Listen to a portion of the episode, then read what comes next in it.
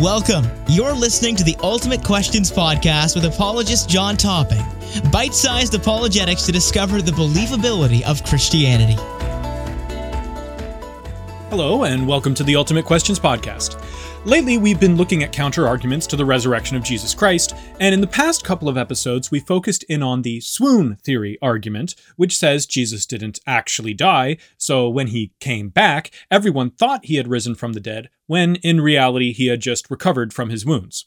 In the last episode, we began looking at a specific version of this argument by philosopher Bradley Bowen, who attempts to make a case that Jesus had several weeks to recover in between his crucifixion and his first appearance to anyone. Because of this, he would have had enough time to recover, thus giving the illusion of a resurrection. In the last episode, we looked at the logical problems with this position, but I ended the podcast by pointing out that there was one huge problem still left unaddressed in this debate. The biggest problem with arguments that claim Jesus could have survived is that they don't appreciate how bad crucifixion was. The idea behind the swoon theory, or in Bowen's case, a focus on the simple idea that Jesus could have survived, is that crucifixion is not the type of thing someone just walks away from.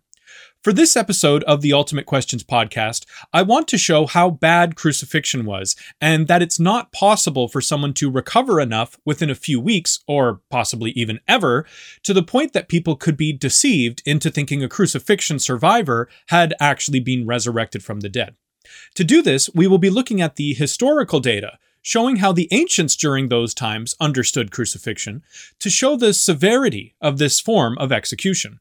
In the next episode, we'll be looking at the medical and scientific information as a way of showing how bad crucifixion was. So, for now, let's jump right into the problems with the swoon theory by looking at the historical sources regarding crucifixion. One of the big things Bowen focuses on is this idea that perhaps Jesus was let off the cross early for whatever reason. This could have been either deliberate on the part of the Romans involved or accidental. If it were deliberate, perhaps it was that the guards were bribed, or threatened, or tricked, or they were drugged, or drunk, or just distracted. In these sorts of cases, the big problem is how determined the Romans were to do their job, and the consequences of what would happen if they didn't do their job. To remove the easy one first, Roman guards, if threatened, would obviously respond with force, squashing the opposition, as Rome had always done. The very idea of a few non military Jews threatening the Roman guards seems utterly laughable. Secondly, in terms of bribery, the first problem with that is that centurions were paid very well. Rome was quite generous to their military men so that they would be more loyal, so some Jews offering a Roman some cash on the side wouldn't be that tempting, because he was already paid quite well. Another problem with bribery is that the consequence for this would have been quite severe. The centurion would obviously lose his job, which means the bribe money wouldn't be tempting anyways, because then he's losing out on the well paying job. But also, if he deliberately shirked his responsibilities like that, he could face a very harsh punishment. When a Roman soldier would enlist, they would recite an oath called the Sacramentum, which was basically swearing loyalty to Rome, the Senate, the people, and the emperor. Part of the oath was that they would fulfill their duties on pain of punishment, which could include the death penalty. So the idea of taking a few bucks to let someone off a cross just doesn't make sense, since he would lose his job and possibly his life if he was caught.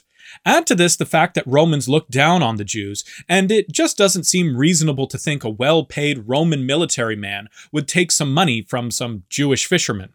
Next, regardless of how things worked out, whether they were drunk or drugged or distracted or tricked, again, if the Roman guards failed at their job, they would have been severely punished and possibly killed. Regardless of how it happened, the Romans had a simple job to do kill this person by crucifixion. They had weapons, armor, and training. They did this sort of thing regularly. The Romans were famous for squashing opposition wherever it presented itself. Furthermore, Jesus' crucifixion was public and just outside Jerusalem, which was a heavily populated area. The idea that anything could have stopped the Romans from completing their job without anyone noticing seems quite impossible. Lastly, and this is where a lot of our focus will be, perhaps the Romans accidentally let Jesus off the cross early and Jesus was able to survive.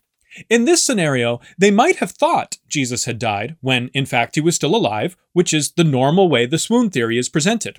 This is a popular idea among uninformed secular people trying to challenge Christianity, but it's just not possible.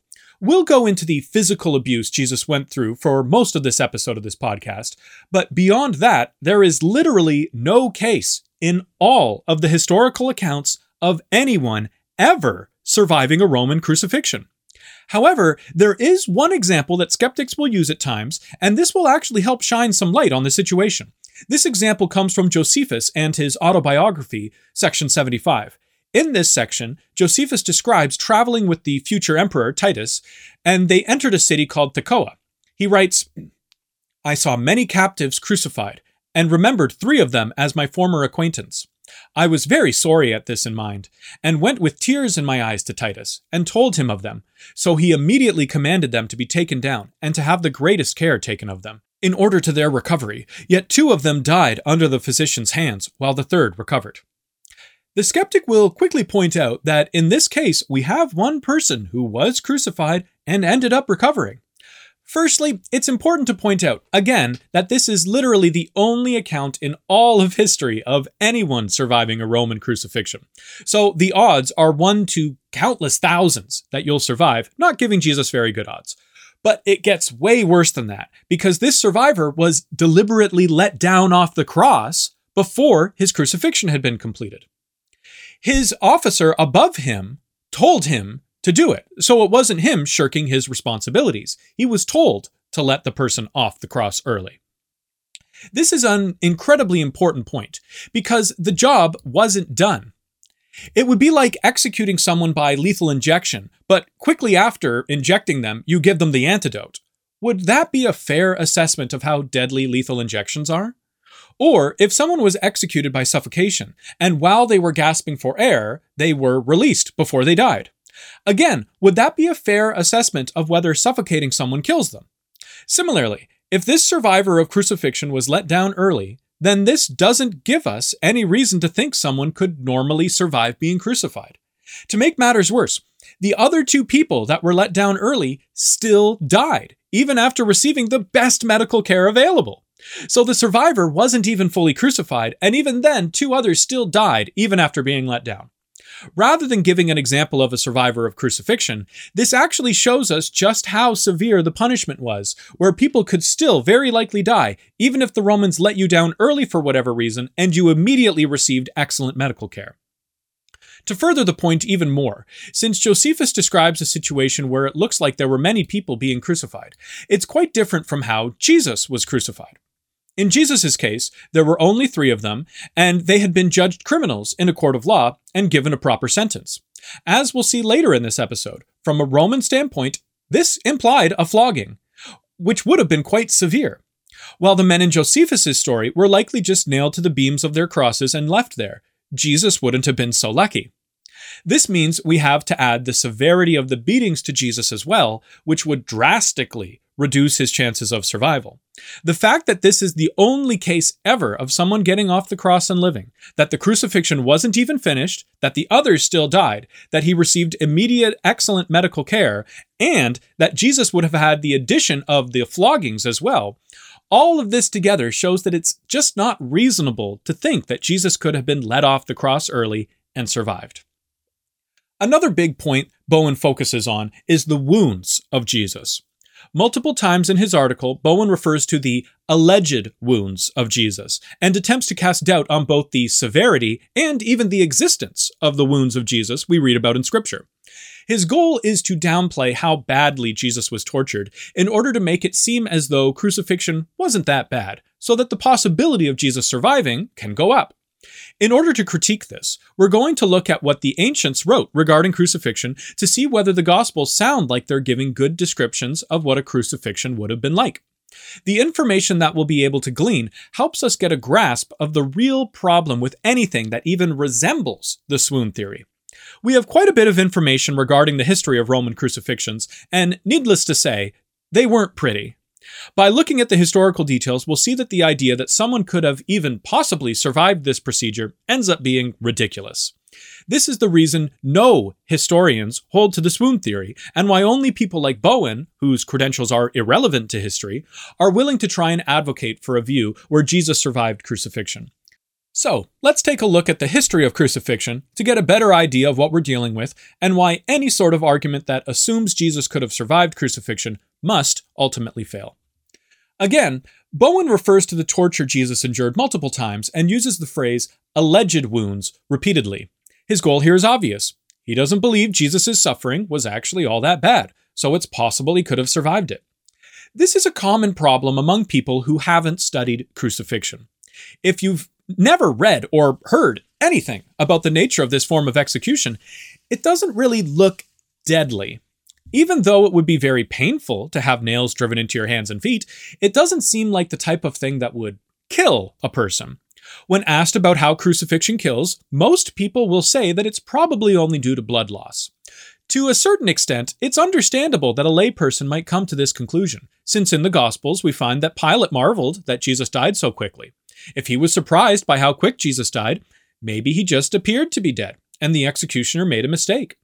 Some skeptics will even make their critique, saying that the entire resurrection of Jesus completely hinges upon a single centurion's word that Jesus had died. We'll go over the scientific and medical aspects of dying by crucifixion next time on the podcast.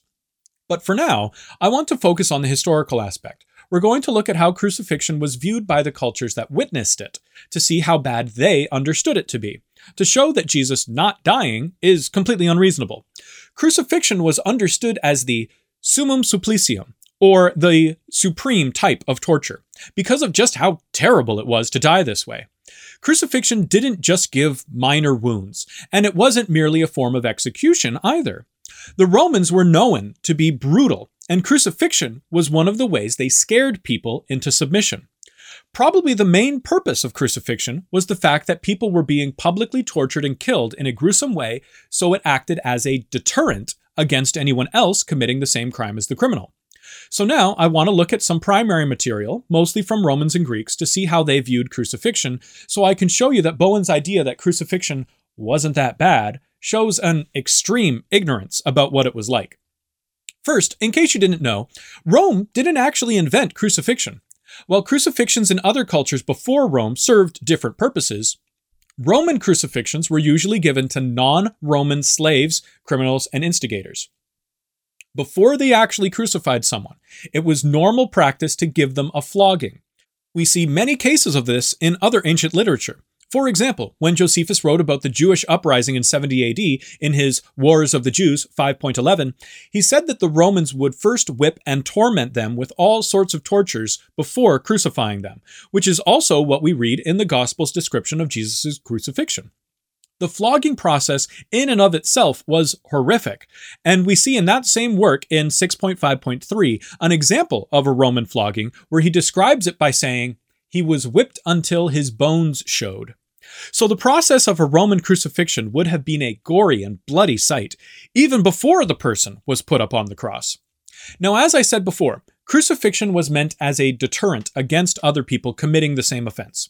Quintilian wrote in Declamations 274 that he even thought crucifixion of criminals was so good that they should be set up on the busiest roads to act as the greatest deterrent.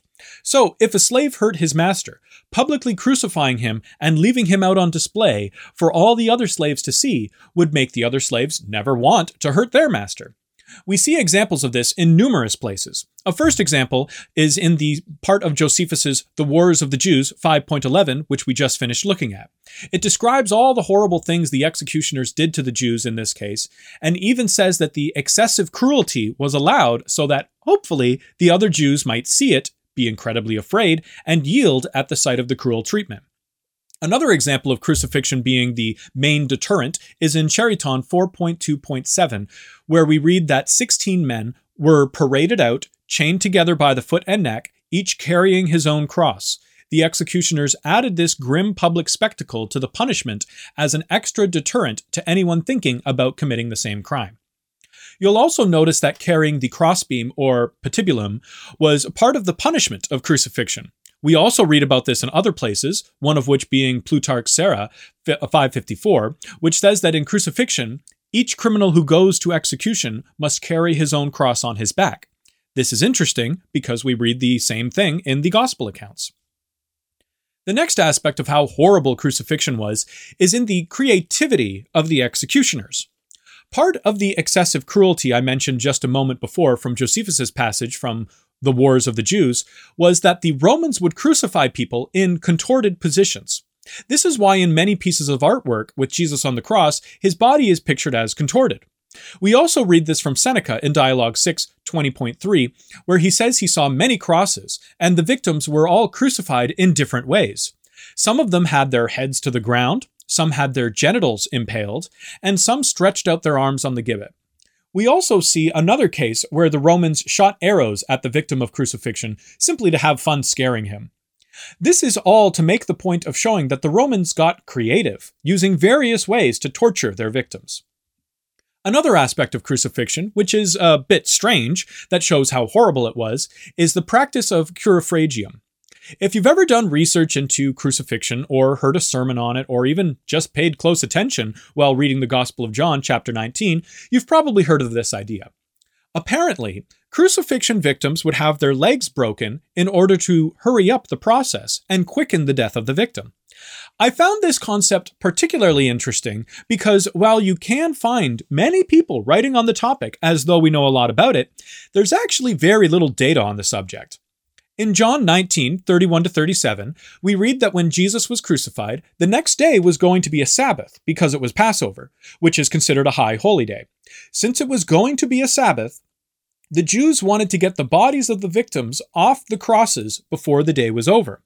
The Jews went to Pilate and asked that the victims' legs be broken so that the process could be hurried up. The soldiers broke the legs of the first two, but when they got to Jesus, they recognized that he was already dead, so they didn't break his legs. Instead, one of the soldiers pierced Jesus' side with a spear, and blood and water came out, which is a sign of death.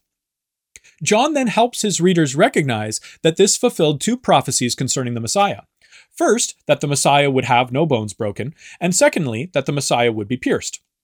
Now, someone like Bowen might look at this and say that actually proves his point that it's possible Jesus didn't actually die.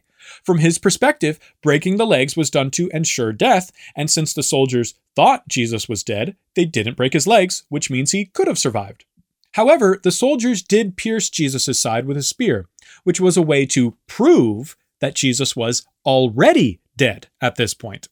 Again, the Romans were professionals, and they were taking an additional step to make sure that they had finished the job properly.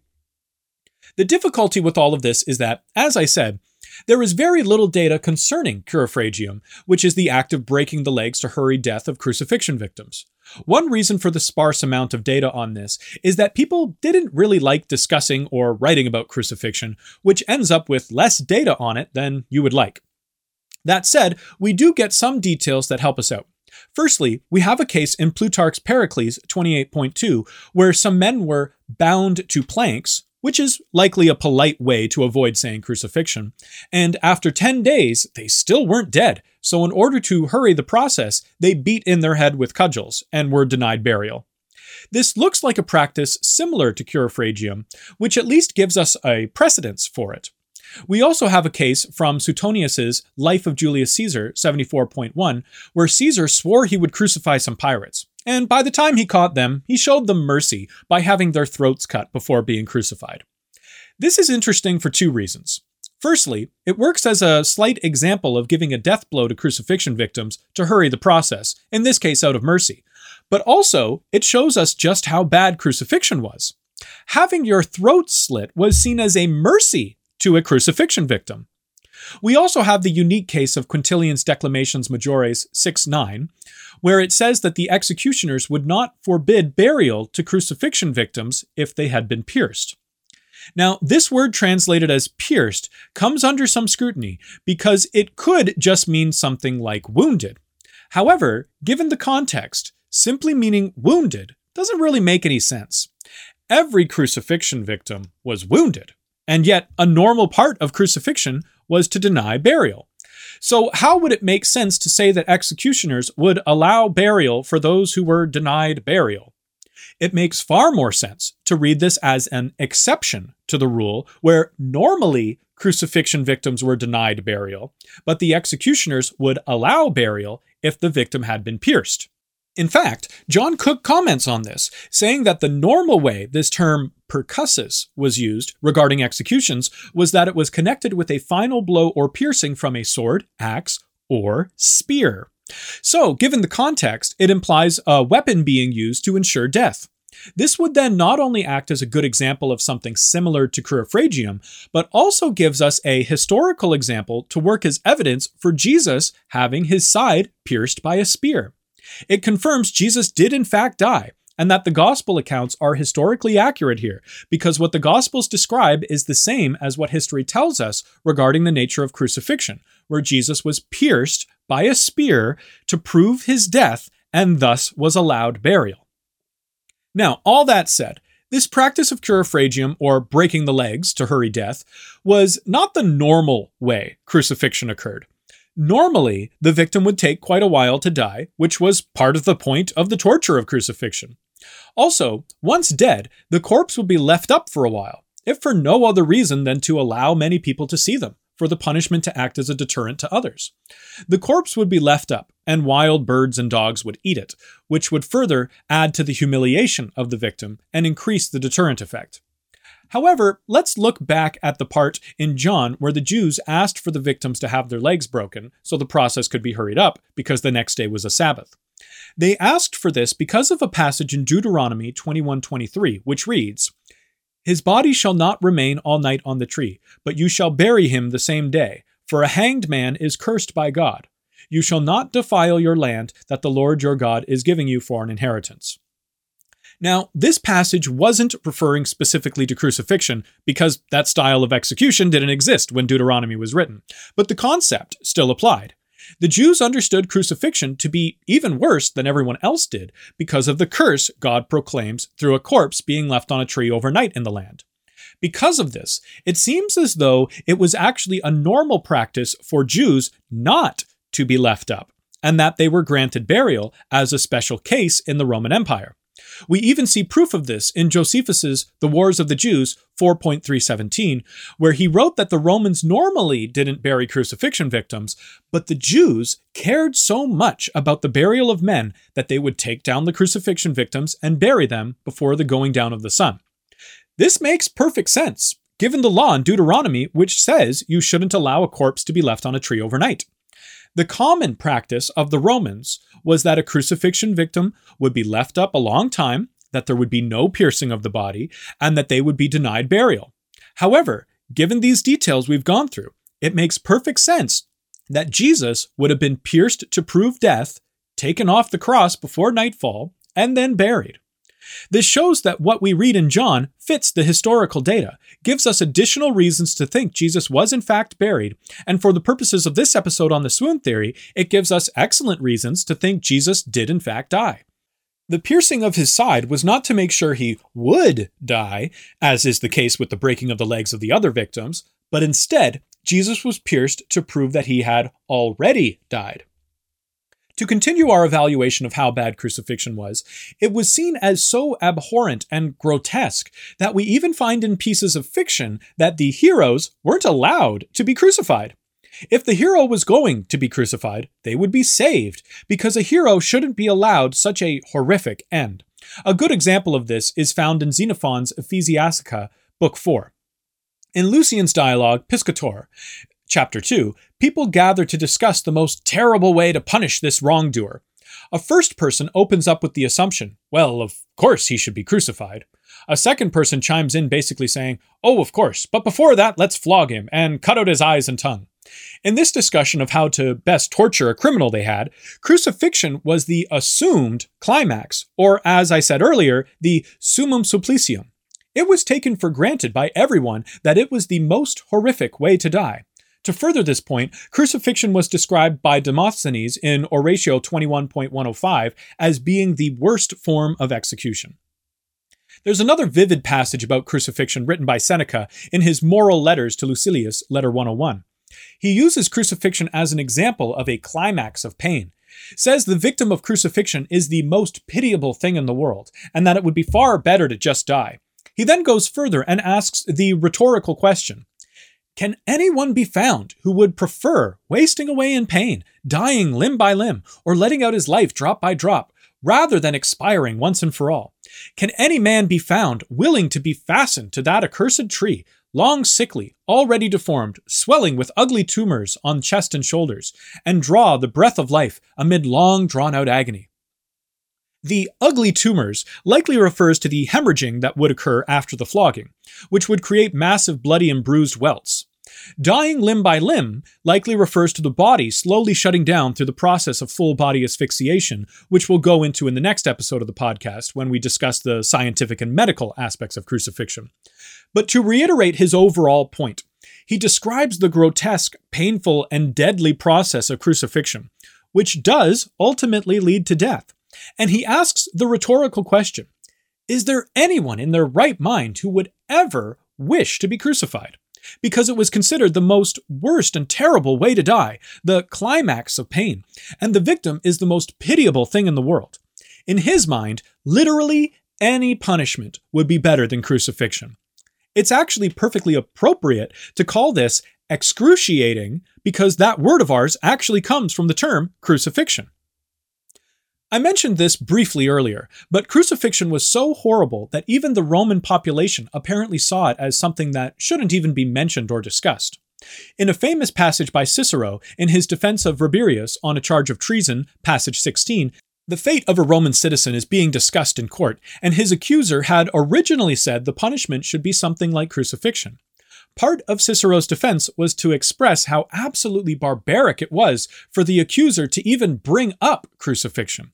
He goes into all the various terrible fates that a Roman could be dealt, but says that crucifixion is so much worse that the very word cross should be far removed, not only from the person of a Roman citizen, but from his thoughts, his eyes, and his ears. He then says, Indeed, the very mention of crucifixion is unworthy of a Roman citizen and a free man.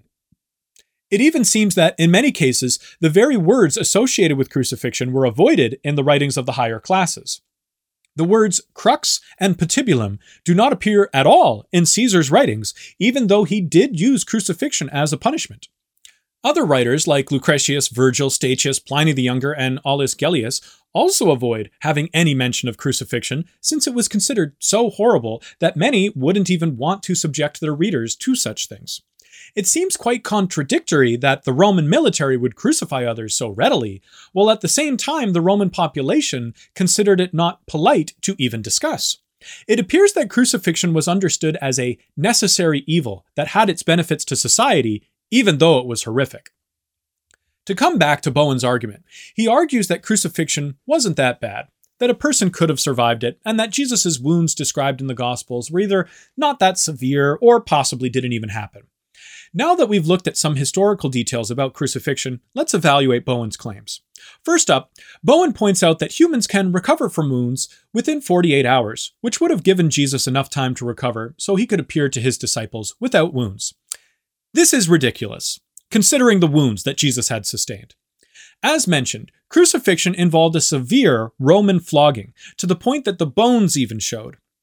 I have personally sustained wounds much less than a Roman flogging, and the healing took a lot longer than 48 hours. At one point, I ripped off a good portion of the right side of my face. At other times, I split open my chin, my eyebrow, and my shin.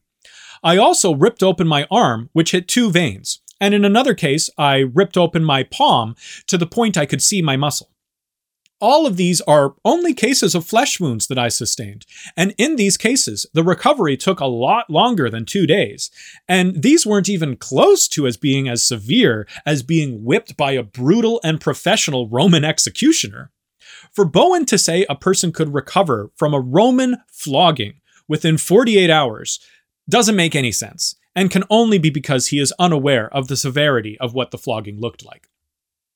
Bowen points out the different wounds that the Gospels describe in order to evaluate each.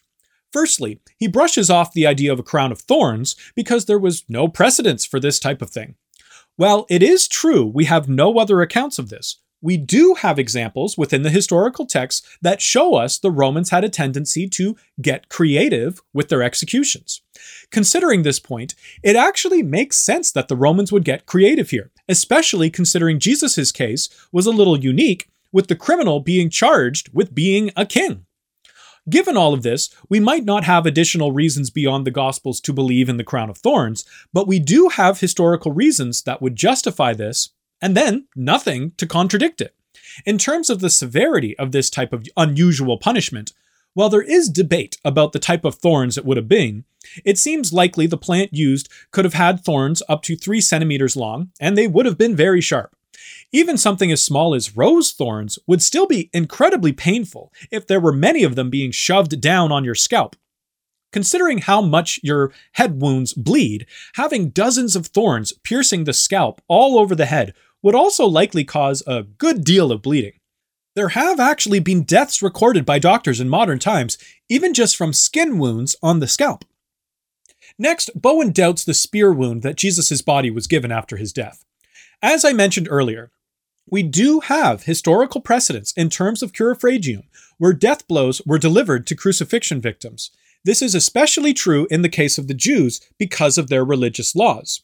Also, regardless of how exactly the spear wounded Jesus, this would not have been a minor injury.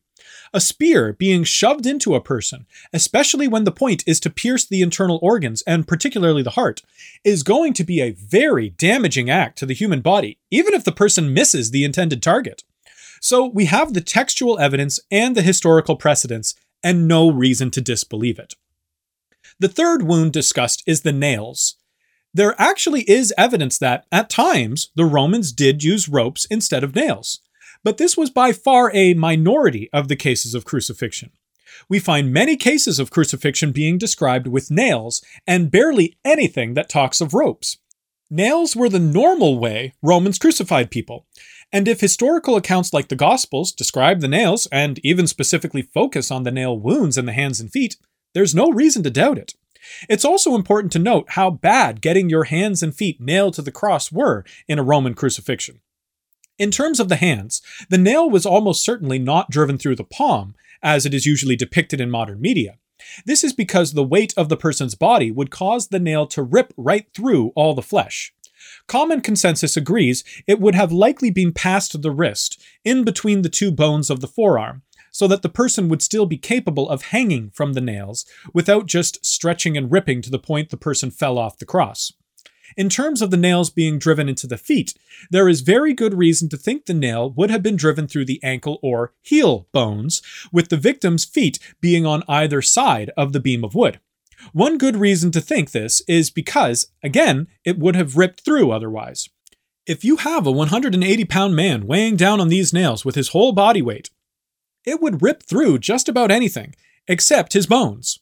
Another very good reason to think this is that we actually do have two ancient remains of the bones of crucifixion victims from this time period. One is referred to as the Fenstanton man because of where he was found, and the other is called Jehohanan because his ossuary box had written on it Jehohanan the son of Hagkol. In both of these cases, the heel bone had been pierced all the way through with a nail, giving us the only archaeological evidence of crucifixion. So, if many cases of historical texts from the time say they use nails, we have archaeological evidence of nails, and the Gospels say Jesus was nailed, then we have every reason to believe this is accurate and no reason to believe it false. With that in mind, think about getting a nail driven through your heel bone. You do not heal from this in 48 hours. In fact, you likely would never heal properly from this, especially back then with the lack of medical care. To think Jesus could have been walking less than two weeks later and convincing people that he had been dramatically resurrected, all with this terrible injury, it just doesn't make any sense. The main source of injury to Jesus' body, however, was the flogging he would have received. I don't really understand why Bowen tries to downplay this, aside from the fact that it helps his argument. After there was a sentence given for crucifixion, the person was first flogged, as I mentioned earlier in this podcast. I also mentioned the severity of it, where at times the bones even showed. The Romans developed a talent for this and used special instruments of torture designed to do as much damage as possible.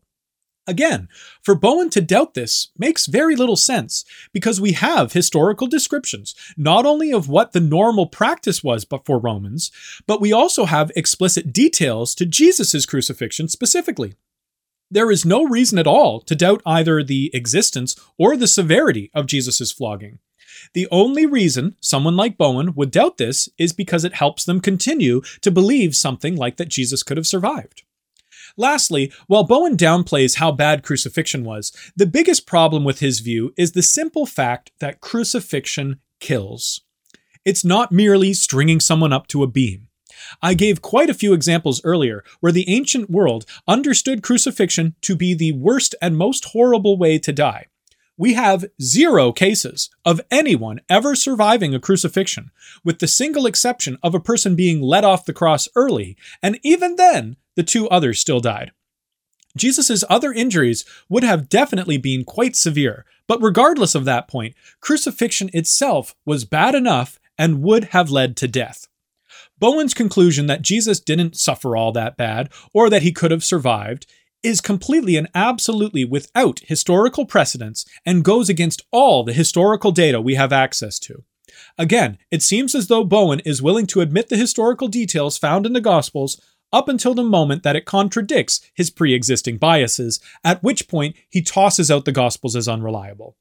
This entire process ignores any and all historical data we have and is argued in a completely ad hoc way, where his premises have no reason to be believed and are asserted merely because they save his conclusion. The Romans were known for their brutality, for squashing anyone that stood against them, and for torturing people into submission. Their favorite and most brutal method of this was crucifixion.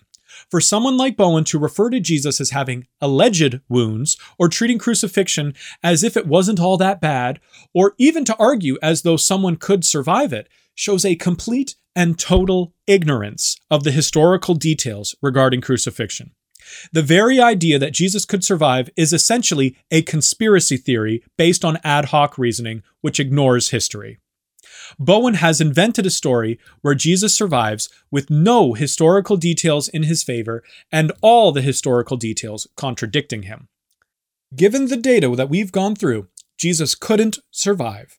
And even if he did, the torture would have been so severe he could not fully recover, and would also have been definitely horribly scarred and disfigured. There would be no way for the disciples to think he had been resurrected, defeated death, and was the Prince of Life and the Son of God. After all that, hopefully you can appreciate just how bad crucifixion was, and that it wasn't possible for someone to come away alive, nonetheless unscarred.